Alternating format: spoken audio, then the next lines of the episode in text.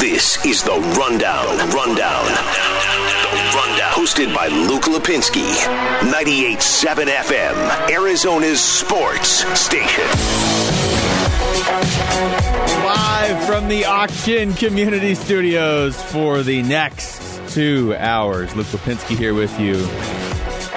Special guest. I, I fear it's only for the first 30 seconds of the show, but Sarah Cazell hung around, I think, just to do that dance move and now wave, and yeah, now she's Okay. Mitch Ferrell behind the glass. Mitch is not dancing. I'm not dancing because we have serious business to get to, Mitch. Very serious. Very serious. What is it? I don't remember. Oh, I thought if I set it up, then you would. I don't know. I don't know what it is either. I'll tell you what we have. We have a Cardinals football game this weekend that I'm pretty excited about.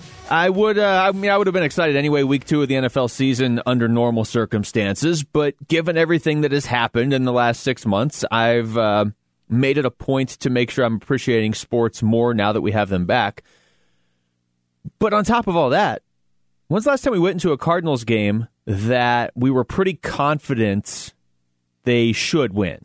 Doesn't mean they will. Washington's 1 0 also. But I mean, when's the last time we went into a game? It's like the Cardinals should win this game, and this game matters. It's not week 16 and the other team is sitting all their players. I just can't wait to pull off my favorite cheer beat the football team. beat the football team.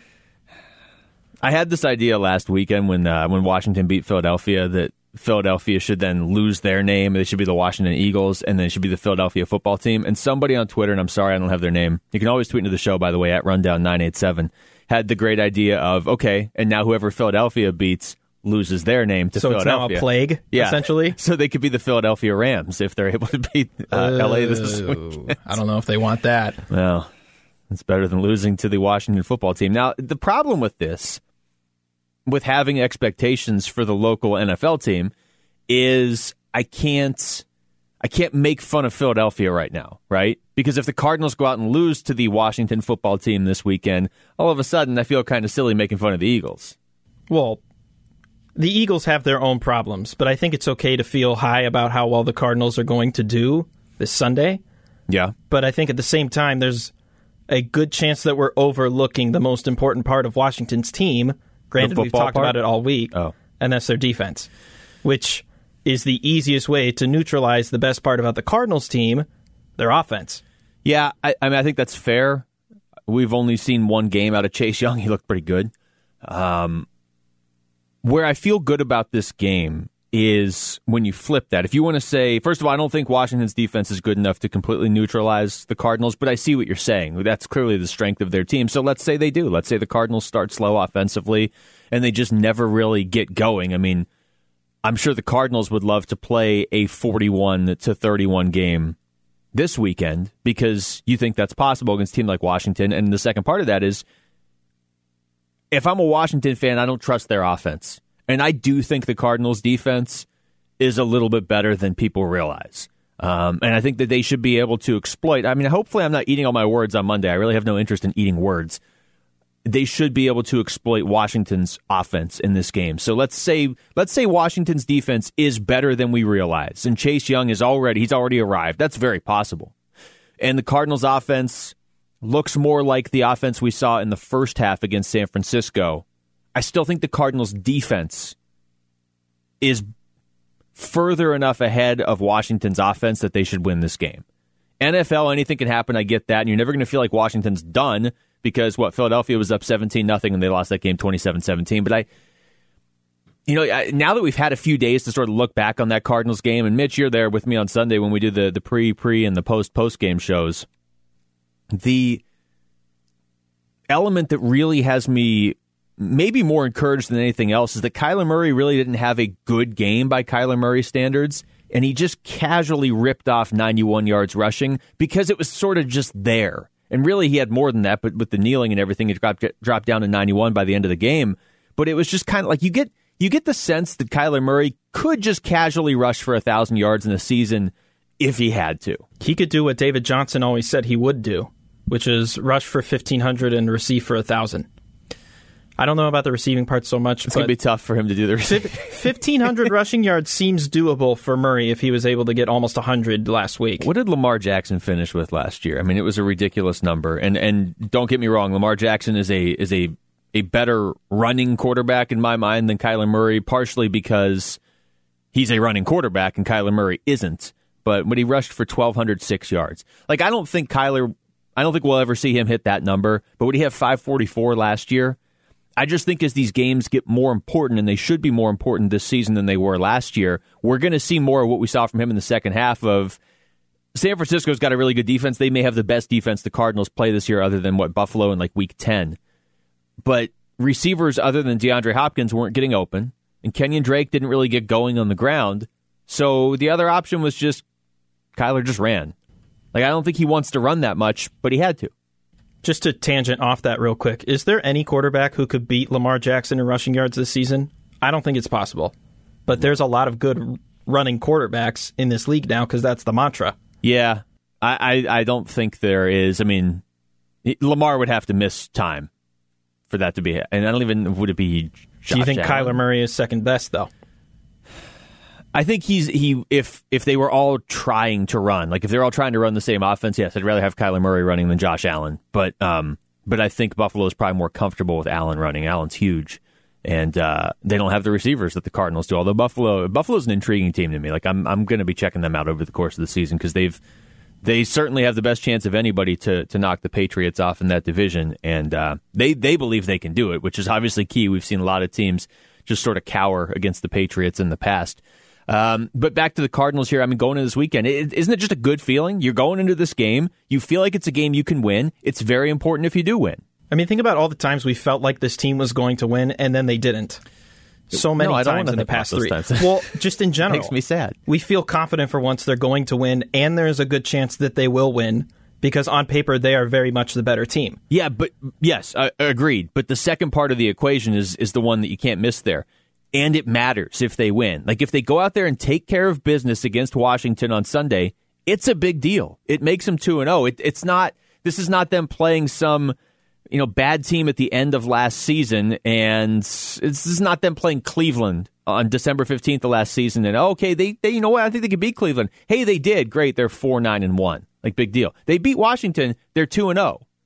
And the thing with Washington is they are more of an unknown to me than a team like the Jets, who the Cardinals play in week five. We know the Jets are awful and they all hate each other. At least that's the perception they give off. Washington, they're they're a bit of an unknown. The other thing, the other factor, and we'll, I'm sure we'll get more into it throughout the show and certainly on Sunday, it's Cardinals' first home game of this season. Obviously, no fans. Sounds like the earliest they would have fans at a game, if they have fans at games this year, would be October 25th. That game against the Seahawks. That's that's a ways away. A lot can change, but it is still your first home game of a season where you have expectations with uh, with the playoffs in mind. And even if the fans aren't going to be there, the Washington football team still has to travel across the country. You are playing in your home stadium. There needs to be an advantage there. And I don't know what that advantage is. I don't know how you quantify that compared to when you have your fans, but there is still some sort of an advantage there. Arizona Sports. Breaking news. So I figured since we're talking about the Pac 12 here, Yes. this is news that just broke from their CEO group a few minutes ago. Okay. The Pac 12 CEO group had an informative and productive meeting earlier today. We plan to reconvene this coming Thursday, September 24th, to make a decision regarding possible return to play prior to January 1st. The health and safety of our student athletes and all those connected to Pac 12 sports will continue to be our number one priority in all of our decision making. Huh. So not reconvening for almost a full week. What did they meet about exactly then? This feels like I've never worked in an office, but I know people that have, and the thing that frustrates them the most is the meeting to have another meeting. Like, hey, everybody get together on Friday afternoon. Nobody can go home early on the on this Friday because we're going to meet about how we're going to meet on Tuesday. Didn't we just sit through an entire baseball offseason, extended offseason, where they did the exact same thing? Yes. I thought you were going to say, didn't we just sit through an entire baseball season no, where it felt like a meeting? No, the no, no, no, no, no, no, no. Uh, who, by the way, we'll keep you updated on that game tonight. They are trailing one nothing, bottom of the third, but in, in traditional Zach Gallen form, he loaded the bases with no outs in the bottom of the first, gave up one run, but got out of it after that. So, uh, but there's already get runners on first and second here in the third against the Astros. Um, so that's interesting because a lot of the talk with the Pac-12 is could they start on Halloween? That's sort of the the maybe we can pull this off. Maybe we start on Halloween. That's that is the Saturday before Week Eight of the NFL season. And the reason that that is important, and the reason you've heard a lot of people debating all day, you know, is that enough, or do they have to push it back to November seventh, or maybe even November fourteenth? Um, I don't care. To me, the difference between October 31st and November 7th, I don't care about that as long as they're playing in 2020. Now, I'll give you the, the typical caveat. I don't want to put a bunch of student athletes in their late teenage years at risk for my entertainment, especially when those guys aren't getting paid. Professional athletes are getting paid. The NCAA is getting paid when the, when these uh, guys are out there playing at the college level. So I don't want that. But if it's deemed safe, then to me it doesn't make a difference if it's October 31st or November 7th. But I understand why people are sort of freaking out about it because you're already pushing it on October 31st. If you go to November 7th or November 14th, it gets a lot more difficult to get enough games in to be eligible for the playoffs in a best case scenario. So the fact that they met today and now they're pushing it back another week before they meet again, it is significant in that regard, don't you think? Yes. But I think the other part of it that we're overlooking is yes, we're talking about health and safety of the players, but the players are talking about they just want to play. Yeah. And I think that that's going to be a major driving force in this because now you have the other four of the of the five power conferences are going to play. I know there's, there's a bunch of there's a bunch of benefits if the Pac-12 plays in 2020. You know, there's there's sponsorship, you'll get some of your money back. You know, it's there's there's all these different things. It's look just entertainment for the fans. I think uh, you know again if it's safe, we all need this. But the biggest thing that's going to drive it is you're going to get hammered in recruiting going forward if you just didn't have a season this year and all the other Power Five conferences did. Like I don't think there's any uh, there's there's rarely somebody that's like I really want to go to Alabama, but instead I'm going to go to Oregon State. That just doesn't happen. Like if you're good enough to go to Alabama and that's where you want to go, that's where you're going to go. But I do think there is an element of you know if like how many times have we seen Jayden Daniels tweet in the last couple weeks, "Hey, we want to be playing." That's one of the top recruits here at ASU, ready to go, and he's not the only one in this conference. So if they're able to play, they're going to need to play. Well, wasn't it also not that long ago we were just talking about how ASU had a better ranked recruiting class than that of USC? Yeah, that was huge. Yeah, well, not yeah, it, absolutely. But even in, in the con- within the context of this story, a better ranked recruiting class than a lot of the top programs around the country. Right, and that's what I'm saying. I don't think ASU would all of a sudden lose all their recruits, but if you have a team that is the number 15 recruiting class or whatever, I'm just throwing out numbers, you may suddenly find yourself being the number 35 recruiting class or something. And that's just, that's, that would be across the conference. It's obviously different for each school. You know, the ASU has a bit of an advantage with a, with a personality like Herm Edwards running the show. But just collectively, your conference, now that all four of the other Power Five conferences are playing, I, I don't know that you, you you have an option to not play unless, you know, the Pac 12 is dealing with other issues with wildfires and everything and air quality. But I mean, if, if it gets to the point where, where word gets out that it's safe enough, I just, I don't know that the conference can afford to sit behind and miss an entire, essentially, season and then just play on their own in February or whatever. All right, we come back. A lot of optimism about the Arizona Cardinals whenever they do challenge for a division title, whether that's this year or three or four years down the line, what's the biggest obstacle standing in their way? We'll get into that next. It's the rundown with Luke Lapinski on 98.7 FM, Arizona Sports Station. All right, I hope everybody's enjoying their Friday evening as we head into week two of the NFL season. Like I said, Mitch, I'm I'm all in on sports even more so than I was before the pandemic. I mean, look, all of us in this building are. We work full time in sports. It's the it's the general understanding that if you can't have something, you want it more. Yeah. So now that it's here, that we got to get the most thing. Um, but here, this is my uh, this is how I'm going to exemplify that. I'm so excited to have sports back. I watched Browns Bengals last night. Well, I did too. No, but I was also here at the station. No, that's true. Working, you really had no choice. You basically had to watch. Well, I think at the same time, Thursday night football hits a little differently than you know an average baseball game on a Thursday night. Yeah, I would say Thursday night football hits a little bit differently in September uh, than it does in like December as well. Unless it's a good game. But you know how we get to that point in the season where so many players are like, okay, yeah, this is the quality of the game's not as as good anymore because we're all beat up and we just played three weeks in a row and now we get to play short week on a Thursday. Um, interesting note as we're talking, I think I just broke the computer, so I'm gonna have to fix that during the break. I was going to say, have you seen next week's slated game for Thursday? I have not. The Battle of Florida, Oh.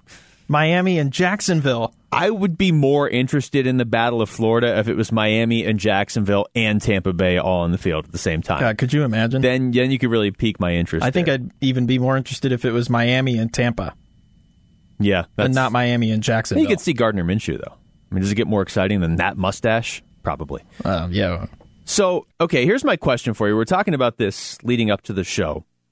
Whenever the Cardinals, whatever you think of them right now, either you think, okay, great start, but they're not ready yet, or great start, and uh, yeah, this puts them on the uh, on the map as a team that could challenge for a playoff spot since there are now seven in each conference, or you're the eternal optimist and you're like, hey, man, just beat the top team in the division from last year. Why can't they win the division this year? Wherever you are on that, I think we can all agree that once you drafted Kyler Murray and you traded for DeAndre Hopkins, the ultimate goal here became winning the division, whether that's this year or next year or 2022.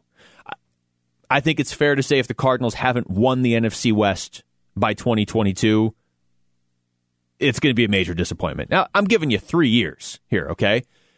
So I'm going to throw out four potential obstacles for them. And again, you can always tweet into the show at Rundown987.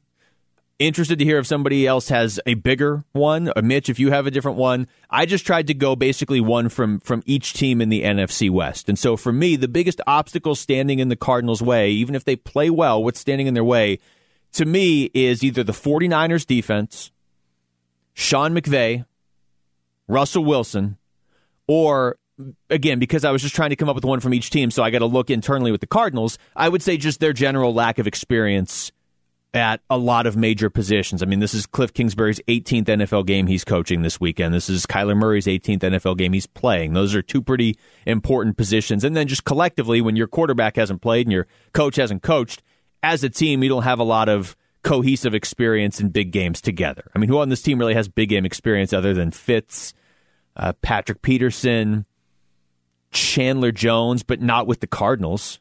Uh, I don't, if I'm remembering right, they have not been above 500 until now since Chandler Jones joined the Cardinals. I was going to add if you think about some of the teams that have recently gone to the Super Bowl, not necessarily won, but have gone, where are they spending their money, right? These are all teams that had good draft picks, took good quarterbacks, didn't have to spend a lot of money on the offense, but built with the pieces and the money that they spent were on good veterans to help surround the team. And they all won while that quarterback was, or they got there, I should say, while that quarterback was on the rookie deal. Yeah. So I go back to your point saying, if they do this, it needs to be within those three years. I'm saying if they do this, it needs to be before they pay Kyler Murray. That's a great point. Uh, and I guess I would tweak that a little bit and just say they can still be a successful team and a Super Bowl contender, maybe even better off while they're paying Kyler Murray. But your better chance to do it is now. Because You you, know I can mean? spend money elsewhere. Yeah. Look at what the Seahawks did. I mean, Russell Wilson was in the Super Bowl on his rookie deal, if I remember that right. I'll double check it, but I believe, yeah, and he won one, and he should have won the second one. Uh, and now, look, Russell Wilson, I understand, is the extreme. Probably, as Bill Belichick said this week, somewhat underrated, even though he's one of the best quarterbacks in the NFL. But at the same time, he's in your division, and he's the best quarterback in your division. So when people are like, you know, I, I've I've talked to Seahawks fans, they're like, okay, get it together. There, You're trying to compare Kyler Murray to Russell Wilson, and then you know, fans uh, of of just other teams saying, okay, Cardinals fans are getting a little ahead of themselves comparing Kyler Murray to, to Russell Wilson. He's the best quarterback in the division. That's that's the bar that we have to measure the guy that is the number one pick and the reigning rookie of the year offensively in the NFL. So yeah, Russell Wilson is is who we're going to compare him to. That's that's the goal. So to your point, Mitch, you know, the the team isn't matured around him collectively, like as a team yet. But really, the window to to start winning and start doing some damage. I said this towards the end of last year too. Even as crazy as it may have sounded then, the start of the 2020 season starts your window because Kyler Murray's not a rookie anymore. He's not a finished product, but you're paying him much less than you're going to be paying him in a few years. And This is not Major League Baseball where you can just, if you have more money, you can just pay for all the players you want. There's a salary cap, and your quarterback is a guy you're going to pay.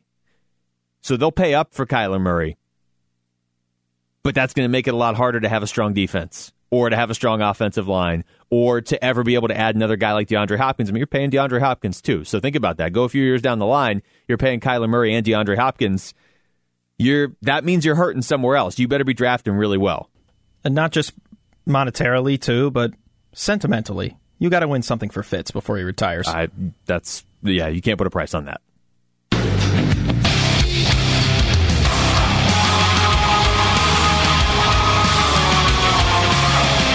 Well, looking at the Cardinals offensively, the game against Washington this weekend, it was sort of a disjointed game against San Francisco.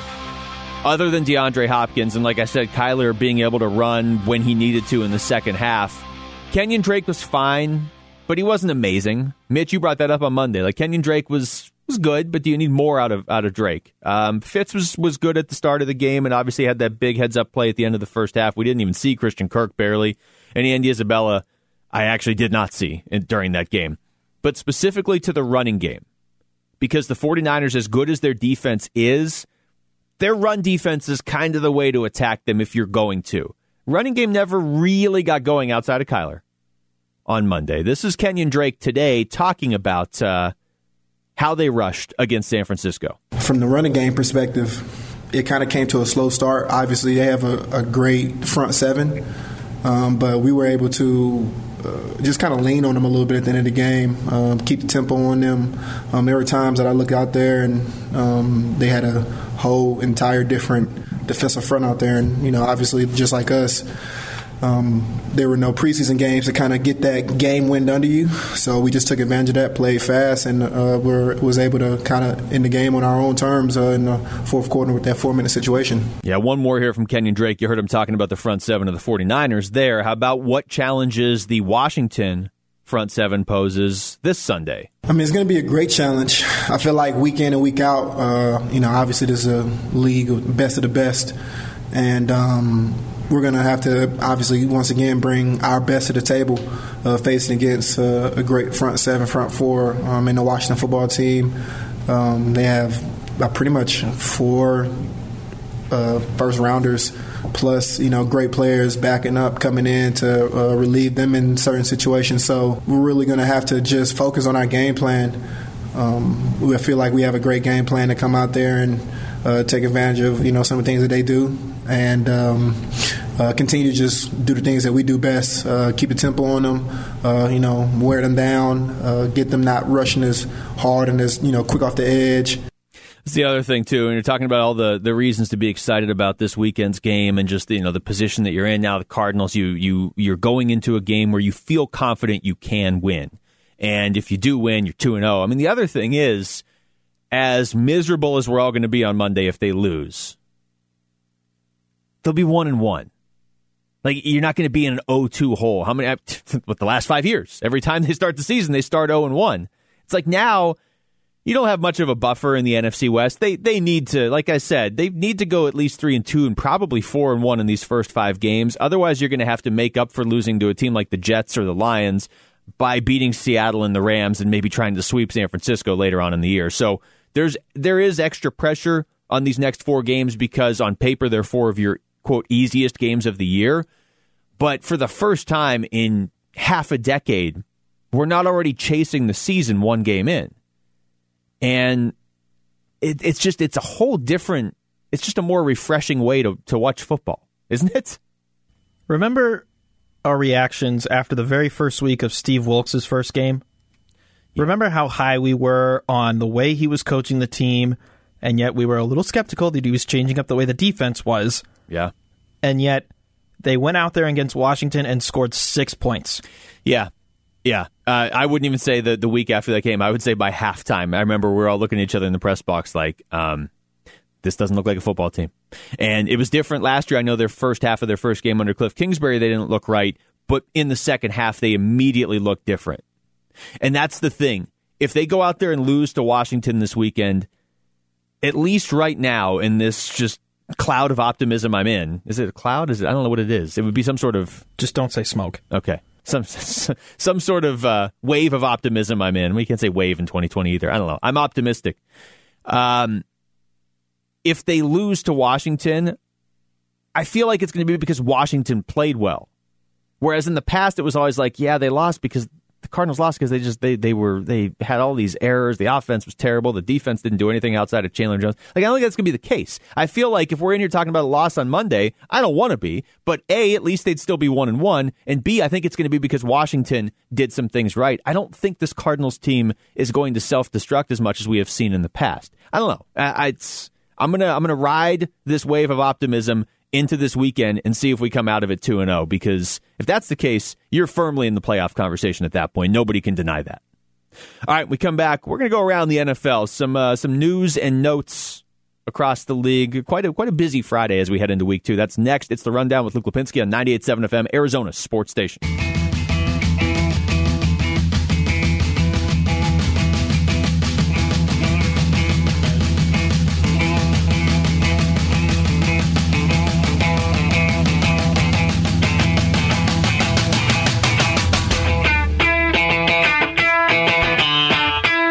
Was worried there that you had some sort of like remix that never actually hit the payoff there. I was just going to end up waiting for three no, hours. I'm not that cruel. Come well, on. I, I didn't. I mean, maybe we didn't communicate. Maybe you didn't expect me to wait for the, the, the change in tempo there, or maybe you know I got to give Mitch a lot of credit. Mitch is a huge Denver Nuggets fan. It is Friday night. The Huge. Nuggets are playing the Lakers. Game one of the best of seven, obviously Western Finals to get into the uh, the championship against Miami, or I guess Boston's technically still in that series too. Um, they're playing right now, Friday night, and he's here producing the show. Now he is wearing his. Is that a throwback Jamal Murray jersey? no, no, no. It's last year's City Okay, jersey. Okay, I can't really see it from here. I can. No, see it's okay. Murray. Um, but still dialed in on the show. We get, we're going to have some fun segments coming up here later on. We're going to do a little bit of a fantasy football segment later on in the show. Uh, we're going to see how that goes. It's going to be completely spontaneous and uh, zaniness will ensue. I will promise you zaniness. I don't like. I can't guarantee any, any Not anything beyond. Not to the level of Jarrett Carlin, but still zany enough that hopefully we don't drive away listeners. Yeah, I mean Jarrett would be more hijinks with like a Wacky morning show. Yes. A little bit of like a dabbling in shenanigans, too. Uh, so here's some NFL, some news from around the league. Robert Woods, a four year extension with the Rams. George Kittle, out for the 49ers on Sunday. Um, I think anybody that's impartial or knows anything saw the play where he got hurt against the Cardinals. Budda Baker's not out there trying to injure anybody. I think we all heard stories this week of what Budda Baker had to put up with because George Kittle got hurt on a on a hit by Budda Baker. But putting all that aside for a second, 49ers are going to be without their best offensive weapon again this Sunday. Now they're playing the Jets, who are a dysfunctional high school team. But I mean, if the 49ers somehow lost that game and started 0 2, or even if they beat the Jets because it's the Jets and they lose game three because they don't have George Kittle, I mean, this is something to pay attention to. Not in the sense that you want anybody to get hurt. George Kittle, for my money, is one. It, he's right there with Travis Kelce. I think he's very even with Travis Kelce as the two best tight ends in, in the NFL. So, I mean, for me, I want to see the best players playing. So it's not any of that. But it, there is sort of a reminder here that this is why teams drop off in the NFL from one year to the next and why other teams rise up. Injuries. It's just it it sucks, but it's an unavoidable part of the game. If San Francisco is missing George Kittle for the next two or three weeks or whatever, and they haven't said that, they're just missing him this weekend against the Jets. But again, I can't use this as an example because it's the Jets. But if they're missing George Kittle for a couple weeks and they play real NFL teams in there, that's going to hurt them. And that's just that's that's why you see such turnover in the NFL each year. And I don't know how I got to this point, but that's why you do have to give the Patriots credit for what they've done over the last decade and a half. I don't know why I've talked myself into a corner where I'm crediting the Patriots. Here, let me talk you out of it. Okay, please do. Isn't it weird how the best tight ends in football are also pseudo WWE superstars? It's true. It really is. Either that or like they have their own reality shows. Like you've either got Gronk and Kittle, They're on pace. They're or you- on pace. or you have yeah, you have Travis Kelce with his uh, his shows. I'm just waiting for that new reality show where all three of them are together living in a house. And it's Who's, you know. who's the third best tight end in football right now? Well, not best, but still fits the epitome. Gronk. Well, yeah, I mean, I would watch that show. We all would. Obviously, that's a given. Gronk, Kelce, and Kittle. There's Yeah. got to be a name. Combine them all together or something. Tight ends in the house. Yeah, I don't. I, I don't know what Take sort it to the house. What sort of audience you're going to Something, attract something with that house title. tight ends. Okay, um, but who is the third best tight end in the NFL right now? Well, Dan Arnold. I'm just kidding. Um, Mark Andrews looks pretty good in Baltimore. Uh, other news. James Conner sounds like he's good to go Sunday. That's more of a fantasy thing. If you uh, started him on Monday night, you weren't very happy because he was awful. Oh yeah, Mitch. Mitch was one of those people because we were in the newsroom and you were not happy. Um, he was awful and then he was hurt. At least I didn't have Saquon Barkley, who actually played. Yeah, he was somehow worse than, uh, than James Conner was. So that's uh, those are those are some of the main NFL headlines around the uh, the league right now. And uh, as we mentioned, I mean Cleveland. I'm not going to read a whole lot into beating Cincinnati, but Cleveland did get a uh, the, they got a win last night. Joe Burrow. I mean, these are his first two games. I understand he's 0 2, but the Bengals have been in each of those two games. That's that's more of a testament to him than than anything else Cincinnati has right now. Do you think the Bengals could finish 8 8? No. Okay, that was No. all I had. Only if they if they replayed this season, like you know those simulators where they play it out like a ten thousand times. I think if you played this season ten thousand times, Cincinnati could at one point reach five hundred. Yeah. Well, even those two first games, just like you said, they were still in them. Yeah. Th- would they be in them if they still had Andy Dalton? Uh, I think it's because of Joe Burrow that they're as solid looking as they are. yeah, I mean the other thing is I don't know how good the Chargers or Browns are, but I, I, I see what you're saying. But they're more exciting with Burrow. Nothing against Dalton, but he's he's just not real exciting at this point.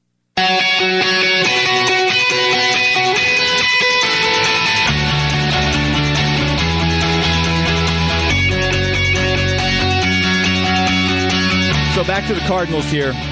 Chandler Jones had one sack over the weekend against Jimmy Garoppolo and the 49ers. That's expected. Honestly, I expect more from Chandler Jones. He was fine, but I'm just saying, you go into a game, I assume at some point Chandler Jones is getting a, a sack. So if, if anything, I expect more. But the defense collectively was uh, it, it, that that was that was encouraging and we had to do the um, the preseason predictions on ArizonaSports.com about a week, two weeks ago, and, and I'm trying to remember what all the questions were. One of them, though, was how is this defense going to look in year two under Vance Joseph? And aside from my answer of the continuity being key, especially this offseason, but really just any offseason for this team, the second part of my answer was if this defense plays to its capability, the Cardinals will make the playoffs. I mean, as, as fun as the offense is, as much as that's where all the the big names are right now for this team, at least from a national perspective, this team will make the playoffs based on what their defense does. And their defense was very good against San Francisco. It kept them in the game early. It made a couple big plays. That goal line stop was huge. They would have been down 17 to 7. And that wasn't just Chandler Jones. That I guess is is the roundabout way of saying that's what was encouraging to me. I expect Chandler Jones to get a sack and, and be a menace in every game because he always is. But we've seen this team struggle, even though Chandler's been great for the last four years. The defense, though, collectively, just one game, looked pretty good in week one. This is Chandler Jones today talking about what is potentially different about this year's defense. I feel like we definitely played. We definitely played together more, and uh, we were on. We were all on the same page. The offense played with the defense, and in special teams, we, all cylinders were rolling. Um, it took us a little while to start clicking, but when it clicked, I mean, you guys saw it, and uh, we we were very happy that we were on the, the right side of the win and loss column this season, um, because the two games that we played in last year. I mean, we're, were, we lost, but we're, they were both close games. So uh, we were very fortunate to be on the right side of the column, and we can just build from that moving on to week two. Chandler doesn't talk a lot during the, the season, you know, during like practices and stuff, but, But he's he- good when he talks. He really is. He really, really is. Just really art- articulate and, but also, I don't even know how to quantify this. He he talks in a way where it's like he can do something 99.99999% of the population can't do, and he does talk from that perspective, but he doesn't talk like uh I'm better than you because I can do it. Humility. Yeah. But also and I think part of that is because he doesn't get all the national attention that he should. Fair, very fair. Um, more from Chandler Jones because one of the few guys that had a rough Sunday for the Cardinals was Isaiah Simmons, and it's really not fair. He's been thrown out there as a rookie against the team that won the NFC last year, the defending NFC champs, not Super Bowl champs, NFC champs. And Isaiah Simmons was in a, a tough spot. This is Chandler Jones on you know what the learning curve is going to be like for the rookie. Yeah, Isaiah, I've seen spurts of his explosion, his speed. Um, but what I've seen from from the game also is just learning experiences, honestly. Uh, and that, even me, you know, having not having a preseason and, and going straight out to a, a, regular season game, these are all learning experiences. You know, the the atmosphere with the crowd noise and the crowd and uh, the no fans and that nature. Um, so each an opportunity, each an opportunity that we have to go out there is also uh, it's an opportunity to get better and learn.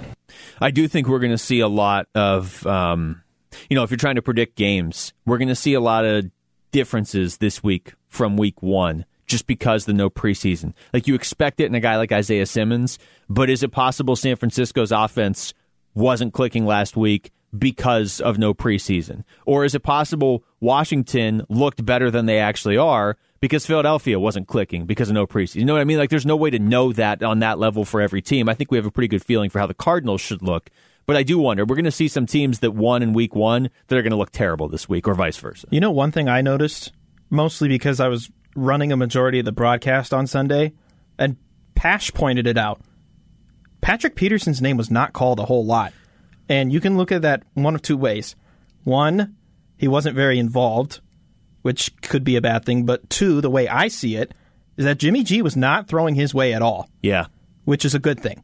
Yeah, and you know, I would even piggyback on that and say there are certain teams where you're just not going to notice Patrick Peterson as much. Now, look, I mean, he famously had a terrible game against them on Halloween last year. Emmanuel Sanders just came in. Obviously, Sanders is in New Orleans now, but Sanders torched him last year. And we talked about Patrick Peterson a ton because we don't usually talk about Patrick Peterson. What do we actually see him do in the game? Because he doesn't typically do much. Either either he's covered his guys so well teams don't throw at him, or he's just knocking a few passes away. But the other thing I would say, though, to piggyback on your point, is San Francisco feels like one of those teams now that they don't have Emmanuel Sanders and Deebo Samuel wasn't playing, that they don't have like a true number one that you're going to put Patrick Peterson on for most of the game. You know what I mean? I mean, once Kittle was out, they were down their top three receivers yeah. in Aiyuk, Samuel, and Kittle. Yeah. So you've got Kendrick Bourne. No disrespect, but I don't know if I'm always trusting Kendrick Bourne to make the catch. I don't. He's, he's probably not going to go to the Pro Bowl this year. Uh, maybe he will if they don't have anybody else that can play. All right, we come back. We're going to hear from the GM, Steve Keim. Uh, we've heard from him a lot over the last couple years during tough times, but now the Cardinals 1 0 heading into a matchup with Washington this weekend. We'll hear what he had to say next. It's the rundown on 98.7 FM, Arizona Sports Station.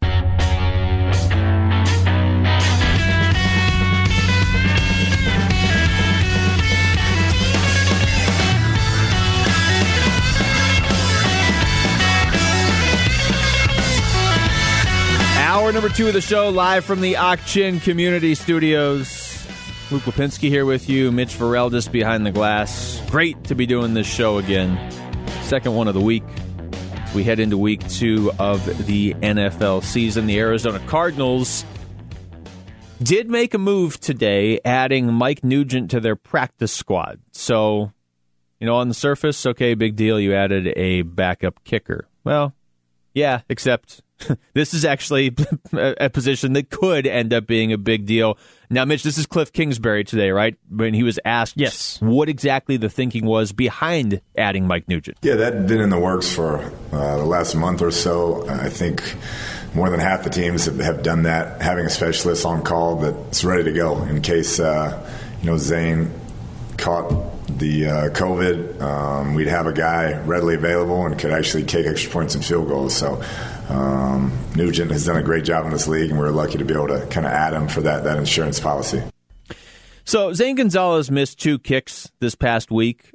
Um, they were long kicks. Like I, I, don't think that this move was made to to say to Zane, "Hey, guess what? You got one more game." Like I don't I don't think that's what was going on. There were certainly worse kicking performances around the NFL this week, like Stephen Gostkowski. Who, he said it's been in the work for months, though. the listeners can't see, but you're pointing at me like you're a detective that just cracked. No, no, no, no, no. I, I, I tried to do that so I can get your attention. Oh, but in the works for months, and they they didn't just sign any veteran kicker, right? They signed a guy who has 15 years of NFL experience. Yeah. Well, look, and you and I were talking about this before the show. If I'm Zane, I'm looking over my shoulder a little bit because there is now a second kicker. There's a new kicker in town, which, by the way, would be like the worst sports documentary ever. There's a new kicker in town. I don't know what voice that would be, but it's somewhat frightening and inspiring all at once. Um, there is a second kicker now in the organization. So yeah, if you're Zane, you did go one for three on on Sunday, and all's well that ends well. I mean, they won the game. Those kicks that he missed were long kicks, but you know, if he goes out there and struggles against Washington, and he goes out there and struggles in week three, okay, well they have their net, they have their replacement on the practice squad. That is that is undeniable. If Zane if Zane struggles here for a few weeks, then yeah, Mike Nugent's there. But as you heard Cliff say right there, it's more than just that. I mean, with this strange season, first of all, the practice squad is bigger now. It's 16 guys instead of 12. So you can have a little extra room to have a kicker on the practice squad because look, anything can happen the way this season's going. But what if what if Zane is they have to rule him out on Sunday morning? They don't. That's not the that's, that's there's no indication that's going to be the case right now. But like, what if that happens in week seven? What are you, you going to have Fitz kick too? Like you're going to have to. You want to have Mike Nugent right there uh, and ready to go. Who was the team last year that had to run their punter out there for every kicking scenario? I can't remember. It, it, it- I feel like that happens like every every year now or every other year. I mean, the Monday night game with how bad Gostkowski was, they got to a point Tennessee where they were just they weren't going to kick field goals. It felt like until at the very end. Sorry to bring this up, Mitch. I forgot it was against Denver. Well, of course, he kicks the one kick that actually matters. But granted, if he had made all the other ones, Denver would have lost by the, by two scores. Yeah. So either way, Denver lost. Who was it at the start of last year? Remember Adam Vinatieri for uh, for the Colts? I remember week two. I remember the week. Every week he would miss one relatively simple kick. yeah, but I remember because I was out of town week two, and I remember watching Cardinals Ravens. Um, I think it was in San Diego, and I just remember when we were driving around town, it was like, oh yeah, Adam Vinatieri missed another kick. Oh, he missed another kick. Oh, he missed another one. Like, I don't. I mean, obviously, kicking is is uh, it, it at least partially mental. When you see a guy like him or a guy like Gostkowski on Monday night, it's like, okay, clearly you know how to make your kicks. Why are you missing Who- extra points and field goals? In his defense, just came off of hip surgery, which is kind of an important piece of being able to kick a football. I'm no kicking expert, but I do feel like your hip is important when kicking a football. The Yes. hip bone's connected to the. Never mind. Uh, we almost made it, what, almost an hour and 15 minutes before one of us started singing. And we knew that that person that was going to sing wasn't going to be me.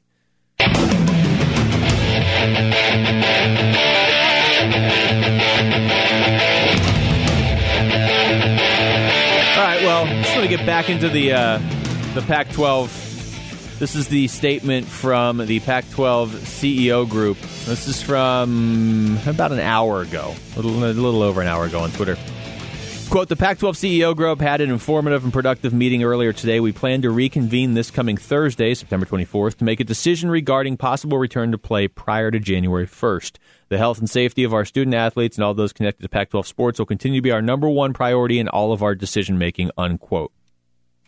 Now, we talked about this in the first hour, right when that statement came out. If you are caught up in the timeline of they got to start October 31st because if they have to wait till November 7th, well, then that's it. There will be no playoff for the Pac 12. Um, look, I went to a Pac 12 school. So the jokes that, well, they wouldn't be involved in the playoff anyway are getting old. But at the same time, they wouldn't have been involved in the playoff anyway. So I feel like I need to point that out. I mean, who are the teams legitimately from the Pac 12 this year that you feel like, all things being equal, we, everybody started in week one like they were supposed to? Who really has a chance to make the playoff? Oregon? I think really realistically, three or four: Oregon, Washington, USC, and Utah.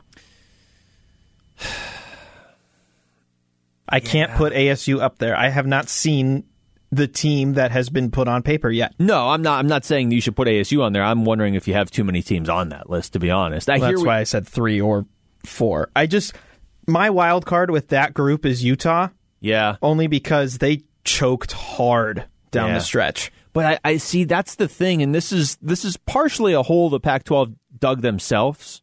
But I think even if Utah had won out at the end of last season, I think the committee still was was not looking the Pac-12's way. I, like I think Oregon has enough cachet and, and name credibility around the NCAA where if they went 11 and 1, okay, there's a decent chance they get in, as opposed to if Utah went 11 and 1.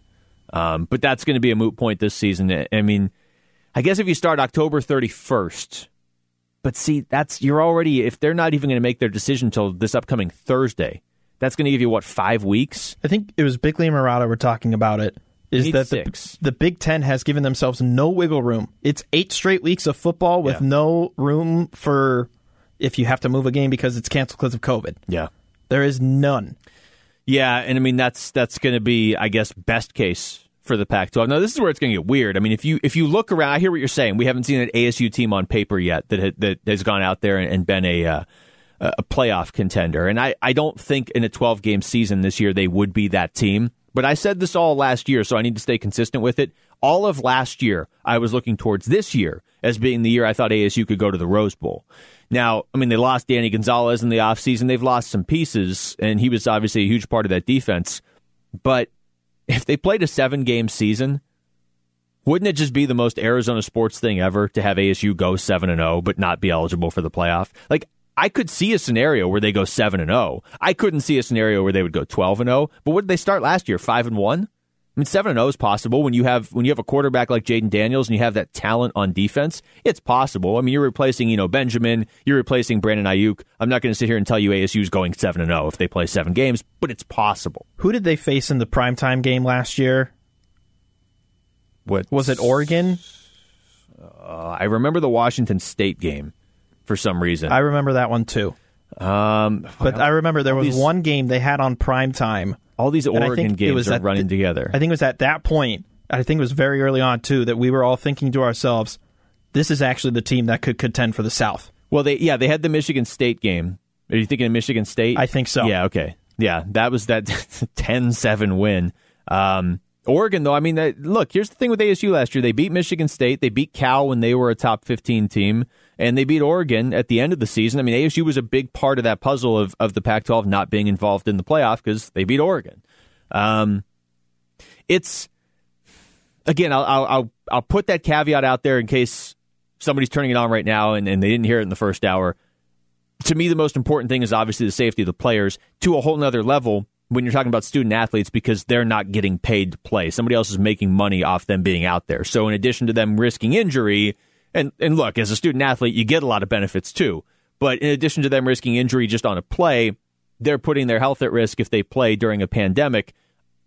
I want I want that minimized as much as possible. But that said, I'd really like to see the Pac-12 play because they're going to fall behind the other conferences if all the other Power 5 conferences are playing and the Pac-12 isn't. And selfishly, for ASU, if you don't play this season, it's not like you just put everything on pause and it's like, oh, okay, well, we just have Jayden Daniels for two more years. No, no. That's not how this works. Like, you have Jayden Daniels for two more years. You don't have him for two more seasons. So if you don't play this season, that you just burned one of your years. Like he still goes to school. Yeah. he's not going to redshirt.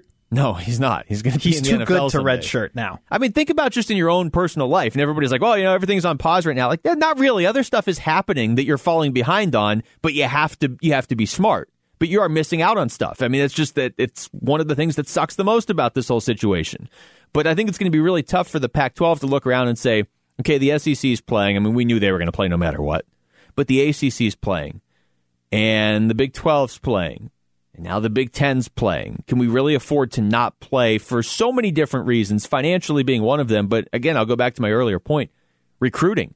How many recruits do you have lined up for next season that are going to be like, hey, if you guys aren't going to play, then I'm just going to go somewhere else? Even even if it's not so simple as that, it may, maybe it's just as as basic as recruits down the line aren't getting to watch you on TV because you're not playing, or guys you have on your team are getting uneasy. Like Jayden Daniels has been one of the biggest names. Uh, Slovis for USC tweeted right at the uh, California governor, didn't he? Wasn't Kedon Slovis the one that? was. Yeah. So I mean, you have players and you have big name players. Even though your your conference never gets to the playoff, you have very talented players in this conference right now that are like, I came to your school to play football. When do I get to play football? Like, you know, you, that there's a fine line you have to walk there. Certainly. And the cruelty of this whole scenario is you're talking about these players don't get paid. Yeah. Well, if they don't play, they won't get the money that they expect to get paid if they get drafted Yeah. or signed as an undrafted free agent. That's why they want to play. I mean, granted, they're accepting the fate if they get the virus, but they won't get paid someday if they don't play this season. Yeah, and the other, the harsh reality of it is, I mean, I, I'm all for, you know, the the smaller sports and the equality across all the sports. Don't get me wrong at all, but the reality, and unfortunately, we're seeing this is the NFL is the one that brings in the most money. So all the other sports, or not the NFL, I'm sorry, just college football is the one that brings in the most money. So the other sports need college football to to happen. You know what I mean? Um, so yeah, I mean, certainly stay tuned. I guess we'll know now by uh, by Thursday of this upcoming week. All right, we come back. This can be our first fantasy football segment of the season. We're going to call it Read and React, and we're going to go. It's going to be rapid fire when we come back. Luke Lapinski. It's the rundown on 98.7 FM, Arizona Sports Station. We are going to move quickly here. It's the first time we've done this, but basically, this is what it's going to be. I'm going to read a game. Mitch and I are each going to just off the top of our head give you the the fantasy storyline we're most interested in. Then Mitch will read a game. We'll just go back and forth. We got to get through 15 games. Mitch, I'm going to let you read the first game. The first game on the same website we are looking at Giants versus Bears. Your fantasy takeaway. Um, looking to see how Saquon Barkley bounces back after a miserable Monday night performance against the Steelers. I'm looking to see if Mitchell Trubisky can repeat for a second consecutive win. oh boy, we're already on Mitchell Trubisky watch. All right, Falcons Cowboys. Can Matt Ryan replicate the amount of yardage but actually turn it into a win? Uh, for the Cowboys, Amari Cooper's questionable. Uh, this seems to be a thing with him right now. I'm I'm intrigued by CeeDee Lamb. We heard a lot about how this offense was supposed to be the NFC version, the light version of the Chiefs, with you know Cooper and, and Michael Gallup and CeeDee Lamb for Dak Prescott to throw to, and of course Ezekiel Elliott. Didn't see it in Week One against the Rams though, so we'll, we'll find out. Next game Lions Packers. Uh, for me, I want to see if Aaron Rodgers follows up what he did in Week One, where he kind of reminded everybody that he is in fact Aaron Rodgers. I want to see if he does that again here in Week Two. I want to know if the Lions will be any different if they have Kenny Golladay available. Matt Stafford looked pretty good with the receiver options he had available, minus his number one. Yeah, man, you don't you don't want to have a, a receiver of Kenny Golladay's caliber missing multiple games to start the season. Uh, Vikings and Colts. How many interceptions will Philip Rivers throw? Just kidding. Will the Vikings actually put together the same performance and keep it as a win? Because their defense is pretty good, and that offense wasn't too terrible last week. Yeah, I mean, from a fantasy perspective, I would say I want to see how the Colts backfield shakes out. For me, I don't know how many leagues you're in, Mitch. How many are you in? I'm in Four. Okay, I'm in four as well. Are we? We're not in any together though, are we? That's fine. Wow. Okay. Well, that means we can each win all four of our leagues. exactly. Uh, Marlon Mack was a guy that I was grabbing in the tenth, eleventh round because everybody's kind of like, oh yeah, whatever. He was the, he was the starting running back for the Colts. And Right. So if you're gonna if you don't go running back early in the draft, if you want to focus on receivers or whatever, you have to find a guy like Marlon Mack. He's not the only one, and he looked good to start the last game, and now he's done for the year. So I want to see how the Colts backfield shakes out with Nyheim Hines and Jonathan Taylor. Gotta say, you gotta feel pretty good if you drafted Jonathan Taylor, not just if you're the Colts, but if you're a guy who took him in the super late rounds. Yeah, definitely. Now, as a ad plays, let's look at Bills Dolphins. Uh, I'm, I'm still trying to figure out who the Bills' running back is. You know, as a fantasy player, you hate the running back by committee. I would like to see either Zach Moss or Devin Singletary. I mean, for me, selfishly, Zach Moss, because I have him in a lot of leagues, but just one of them sort of emerged. They're both very young. This is only Singletary's second year, so I, Right. I'm still watching the Bills' backfield. I think if you're the Dolphins, you have to wonder how much longer does Ryan Fitzpatrick have? Not saying many people own him, but only 11 points against a Patriots defense that has one good piece, in my opinion. Oh, wow. I mean, he won Defensive Player of the Year, but I can't name any other any other Patriots defenders. Well, they did have a lot of guys opt out uh, to that point. 49ers and the Jets from New York slash New Jersey. how much longer until Lev Bell regrets his decision? Well, he should already regret it now. They have now, no offensive line. They can't protect their best two players, and everybody hates everybody, apparently. Yeah, uh, I can't believe I'm going to say this, but I really have two storylines in this one for me from a fantasy perspective. One, you know, how is San Francisco going to throw the ball out? And, you know, it doesn't come into play in this game because we already know Kittle's ruled out, but when is he coming back? Because he is one of the best tight ends. The other thing, I want to know who the Jets running back is because it isn't Le'Veon Bell, and I can't imagine your long term answer is Frank Gore. Although, is there a longer term answer in the NFL? Hey, Frank Gore has been the best option for every team apparently. It's uh, La'Mical Perine. I mean, who's going to be the Jets running back? Because as you know, if you play fantasy football, it all starts with running back, and that's a team that is terrible, but they don't really have a running back right now. Rams, Eagles. Well, I mean, if you have stock in any Eagles, what happened to that offense last week? And was it simply because Miles Sanders wasn't playing? Miles Sanders is supposed to play this weekend, so we'll see. I want to know about the Rams running back room. Is it time to give up on Cam Akers? Is it time to give up on Darrell Henderson? Is Malcolm Brown the lead back? He scored both of their touchdowns and the running game. Yeah, that's interesting because I think you have to go with Malcolm Brown right now, but Cam Akers, you figure, is still going to be the guy long You want him right? to be the future, right? Yeah. All right. Well, I get to set you up on this one then. Oh. Broncos and Steelers. Ooh. Can Drew Lock have another clean performance at quarterback? No interceptions last week against Tennessee, and that's a good defense, too. It is. The problem for you is Pittsburgh's a good defense as well. Um, I want to see how the Broncos passing game shakes out. I, I, still don't really know what Drew Lock's ceiling is. Not like I would ever start Drew Lock in a fantasy league, but like Courtland Sutton, uh, potentially Jerry Jeudy down the line. Are they going to be able to move the ball? You may not get that answer this week because, again, they are playing Pittsburgh. I think the other obvious one we're overlooking is James Conner is healthy. Will he be healthy the whole game? Yeah. All right, next one. This should be an interesting one, actually. Panthers and Bucs. Uh, for me, I mean, I just is Chris Godwin going to play? He was dealing with the uh, the concussion issue coming out of Week One, and then he seemed like he was okay. He was okay, and then on Wednesday he was back unable to practice. Now he did practice today, so it seems like he will be able to play. But clearly, Tom Brady needs him. If it's fourth and one, and you're the Panthers, why is the ball not in Christian McCaffrey's hands? That was the game, That's, and they lost. That's fair. Uh, Jaguars Titans. Ooh, can the Titans have a consistent field goal kicker? And can the Jaguars go 2 0 with Gardner Minshew? Um, no and no, apparently. yeah, that's going to be my answer. Doesn't sound like A.J. Brown. He's at least, he's deeply questionable for this game. So can the Titans move the ball at all through the air if they don't have A.J. Brown? All right, setting you up for the local one Cardinals against football team. Uh, I'm actually interested in Antonio Gibson, the Washington football team running back who played receiver and running back in college. And from the Cardinals' perspective, who's who else is going to step up in the passing game other than DeAndre Hopkins? Eight sacks last week Yeah. against the Eagles. Is it time to pick up Washington's defense? That's that's a great call. Actually, that is an outstanding call because even even going on beyond this game, is Chase Young going to make that much of a difference? Exactly. Uh, Ravens Texans. Oof. How much better does Deshaun Watson have to be to actually will his team to a win? And will David Johnson get another touchdown? Was that supposed to be a pun like Will Fuller? Was that was that? was I that didn't mean it to be. Oh, Okay. Um, for me, uh, Baltimore, I want to see how their backfield shakes out. J.K. Dobbins is obviously the future. When how how soon is that future for Baltimore? This should actually be an interesting game. Two 1 0 teams in the West Chiefs, Chargers.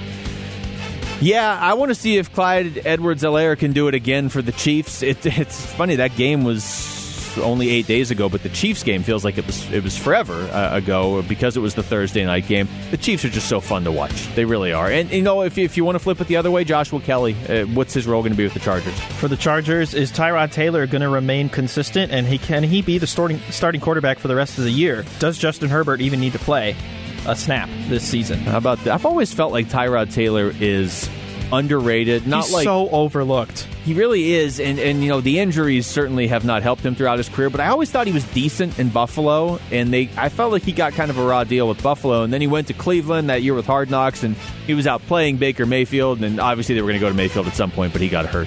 This is the second time he's been on Hard Knocks in four seasons, three seasons. Yeah, That's yeah. crazy. Uh, Patriots Seahawks. This will actually, this is probably my game of the week. This will be the game Oh, yeah. to watch. Good thing it's on Sunday. Can the Seahawks defense actually play? Because they did not look good last week. Yeah. The Seahawks always seem to start slow. Sometimes they still win, but those if you go back and look at their their first like two or three games each of the last few years, they don't really dial it up until later in the season. Uh, for me, sort of along the lines of what you said with the Patriots, that was a defense that a lot of people were going to take as one of the top two or three defenses this season. Then so many guys opted out. They looked fine last week, but that was against Miami. How does that Patriots defense step up against Russell Wilson and the Seahawks? Because if the Patriots defense gets you points this week, I mean, I wouldn't start them this week, but if they get points this week, then I think that's a defense you can use the rest of the season. Other final footnote Will Cam Newton be a starting quarterback in fantasy football? Is he a good option? All right, last game, Monday night Saints, Raiders. Uh, to me, this one's easy. Who's who's Drew Brees' go-to guy now with no Michael Thomas? I mean, you know, there's there's always plenty of targets to go around in the Saints passing game, but you know, however many passes are, are thrown out there or how many catches are made, half of them were always going to Michael Thomas, and then everybody else kind of divided the other fifty percent logically, Emmanuel Sanders should step in and be that number one guy. Not that he'd be Michael Thomas, but he should be the number one guy. But this is only his second game with the Saints. Are you going to regret not taking Josh Jacobs in the first round of all four of your fantasy drafts? How do you know I didn't do that? I don't know. Uh, I didn't. Did you get them anywhere? I didn't get the chance to. I got a sleeper Dalvin Cook pick, so I really liked that one. And nothing wrong with that. All right, so that was fun. I think we're, we're going to try and do that every week. That was. Uh, I'm down for that. we got we got through that. I'll I'm, fix the bed so it's not YouTube playing ads in between. I thought we got sponsored randomly. Um, I, that's uh, I'm surprised we got through all of that in, in that short of a segment, and now I'm talking and pushing us up against the break. When we come back, we're going to hear from Cardinals owner Michael Bidwill. Next, it's the rundown with Luke Lapinski on 98.7 FM, Arizona Sports Station.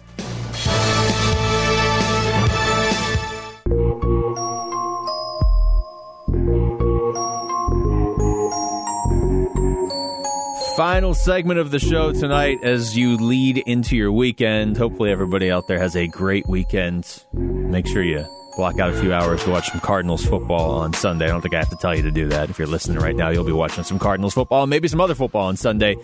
Uh, we on this show routinely do a segment called Top Five or sometimes Bottom Five for the the worst in a category. What we're going to do tonight because it is football season. It's week two, so I think most people are still in their survivor pools at this point. We figured we'd do a variation where Mitch and I are going to each give you our top five winners, just straight winners, this weekend that we're most confident in. And I will tell you, Mitch, I had a hard time coming up with a fifth one. I did too. I looked at all of the 15 games. 15? 15 games Well, 15 remaining. that are left, yeah. yeah, yeah. I looked at the 15 games remaining, and I was confident in four. Yeah. And then I felt the okay about the fifth. I'm pretty confident Cleveland's going to beat Cincinnati. Can I use that one or no? I, I think the window on that one is passed. Okay, okay. Uh, have you ever done a survivor pool?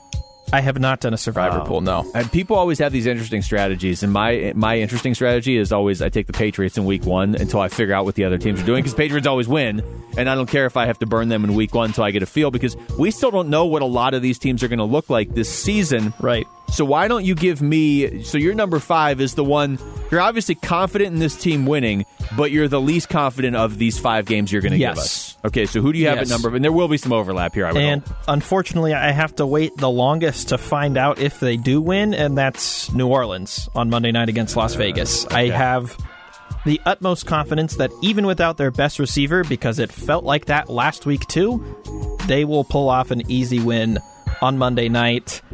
I believe it is the christening of the new Vegas Stadium. is. It is. So they're on the road, but they have a healthy and paid Alvin Kamara as well. Yeah. And that's that's going to be my number 5 too. I went back and forth with two other games. The only reason I have any concern is cuz we've seen the Saints outdoors in recent years Right. where for whatever reason they just can't get it done. So you know what, just for the sake of doing things a little bit differently since you took that game, I'm going to take Tennessee over Jacksonville. But I'm not real confident in that game See, because I'm not Tennessee either. just played on Monday night. And Jacksonville actually looked good against a team that was supposed to have a top five defense this year. Yeah, but I think Tennessee does have a top five defense. So that's one of those ones where, like, I think Tennessee is going to win. I they are, are heavily favored. I don't think they should be heavily favored because Tennessee never blows anybody out. But No. I'll, I'll go Tennessee as my number five. I mean, granted, if they win, they win. All right, I went first on five, so you go first on four. plus they don't have a kicker. That's concerning. Uh, number four, and this is something I try to avoid. And when you're picking like you just this team has to win and you advance. I don't like picking road teams. I really, but I don't think that means as much this year. And I'm impressed by what I saw from Buffalo. So I'm going to take Really? Buffalo over Miami okay. in Miami. Um, I think Buffalo's legit. I still am going to pick the Patriots to win that division. But that's not a knock on Buffalo. I think Buffalo is certainly a playoff team, and it wouldn't shock me if Buffalo won that division. I'm going to preface this by saying the NFC North is by far the worst division next to the NFC East, Fair. but there is always the glimmi- the glimmering light at the top of the division that is the Green Bay Packers, especially when they get to host the Detroit Lions. so I've got them at number four. So we don't have any overlap here yet. So Not far. yet. I'm waiting to see if we have a game where we each are very confident in opposite teams in the same game. I feel like there's going to be at least one. really? Okay. All right. at well, least one more. Like we have to consider the three teams that are remaining. We're No, going to no, hit. no. I'm I'm saying, is there going to be a game where, like, I pick Buffalo and then you have Miami on your list going against Buffalo or something like that? Oh, I don't. I think if I that was see. if that was going to happen, it probably would have happened at five or four. Who do you have at number three? At number three, I have. As soon as I can get the music to actually come back, but I have. Do you want me to go first? No, it's okay. I can go first. They're going on the road. It's the christening of LA's new stadium for LA's other team, but it is the Super Bowl champs, the Kansas City Chiefs, defeating the LA Chargers. Yeah, yeah. Um, I can't argue with that. I'm not going to argue picking the Chiefs over pretty much anybody. Right. Uh, my number three is a home team. Okay. It feels weird to do this. Don't feel. Are you going local? I'm going local. Ooh, I, boy. I'm, I'm just playing out potential scenarios in my head, and there are certainly ways Washington can win this game. Don't get me wrong, but I Right. feel like there are significantly more ways Arizona can and should win this game. And again, they're at home. Washington's traveling across the country. That doesn't seem to hurt teams traveling from east to west as much as it traditionally hurts teams traveling west to east. Mm-hmm. But I don't have much faith in uh, in Dwayne Haskins yet. I like I said earlier, I'm interested, maybe intrigued is the better word by what Antonio Gibson gives Washington, but I'm I'm going to go. uh, This is a game the Cardinals should win. I'm going to take the Cardinals as my number three most confident win this weekend. Sounds good. I went first on three, so who's your number two? Number two, I'm getting less confident about this deeper we get into the week. Which is weird because these are the confident picks. No, yeah, but I'm just this specific game, and this is Oh, actually okay. this is what I'm going to take in my actual survivor pool this weekend. So here we go. San Francisco. I just can't see them dropping to 0 2, and the Jets suck.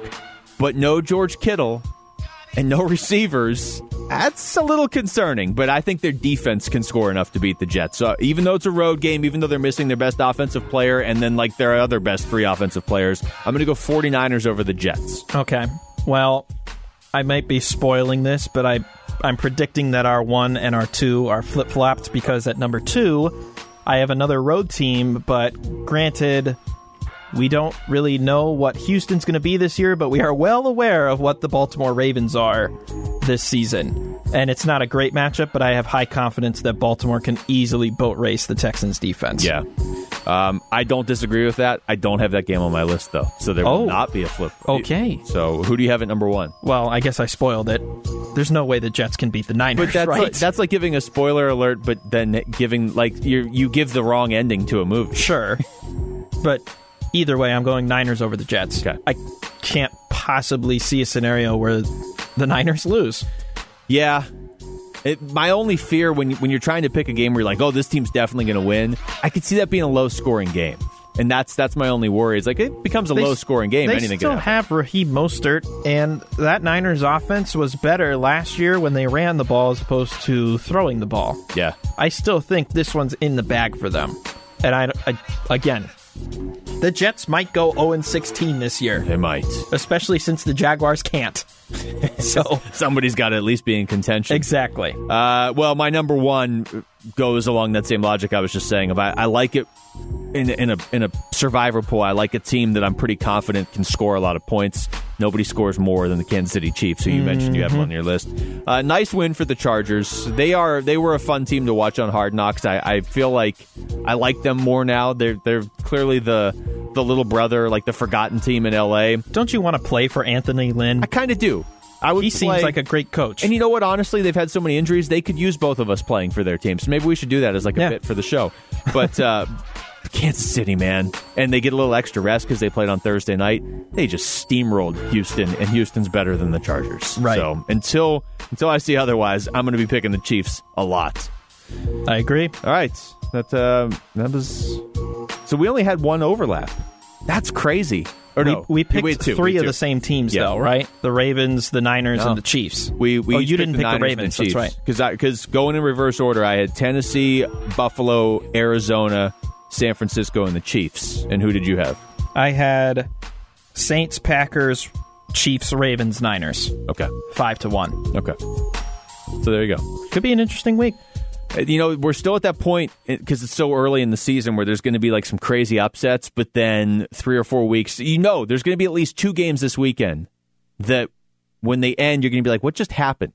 And then three or four weeks from now, we're going to look back on probably one of those two games and be like, you know what? It makes sense. So and so really wasn't that good, or so and so is that good. And like I said earlier, I am looking, you know, we react so much in real time, and that's sort of what you have in the NFL because there's only one game each week. Mm-hmm. But like a team like the Colts, high expectations coming into the season, embarrassing start to lose to Jacksonville. They shouldn't have signed Philip Rivers. no, They really shouldn't have. but you know it's one game, and even though it was bad, what if they go out there and beat the Vikings this week and they go they win like their next three games or something? That's not inconceivable. And I guess the NFC equivalent of that would be would be Philadelphia. I mean, that was an embarrassing loss because they were up seventeen nothing too. That team has been the exact same team for the past few years, and they've only gone to the Super Bowl once, and it was not with the quarterback they want the most. yeah, yeah. You got to feel a little embarrassed if you're the Eagles. Philly fans are, you know, they're oftentimes the worst, but sometimes simultaneously the best too. I forget where I saw this somewhere on Twitter. Was uh, they referred to their quarterback depth chart Jalen Hurts as the backup and always Hurts as the starter with uh, with Carson Wentz. So Philly, we didn't even really talk about that game much, but they will play the Rams. We're going to learn a lot about some of these teams. Are the Rams as dangerous as I think they are and thought they were going into Week One? I actually ran. I don't know why I had them over Dallas, but I did. Um, and uh, you know, we need some of these teams in the NFC West that aren't the Cardinals to uh, to lose some games here this weekend. It's possible. The Seahawks could lose, and the Rams certainly could as well. That's going to do it for us. Thanks to Mitch Vareldis behind the glass. I'm Luke Lapinski. Thanks to you for listening to the Rundown on 98.7 FM, Arizona's sports station.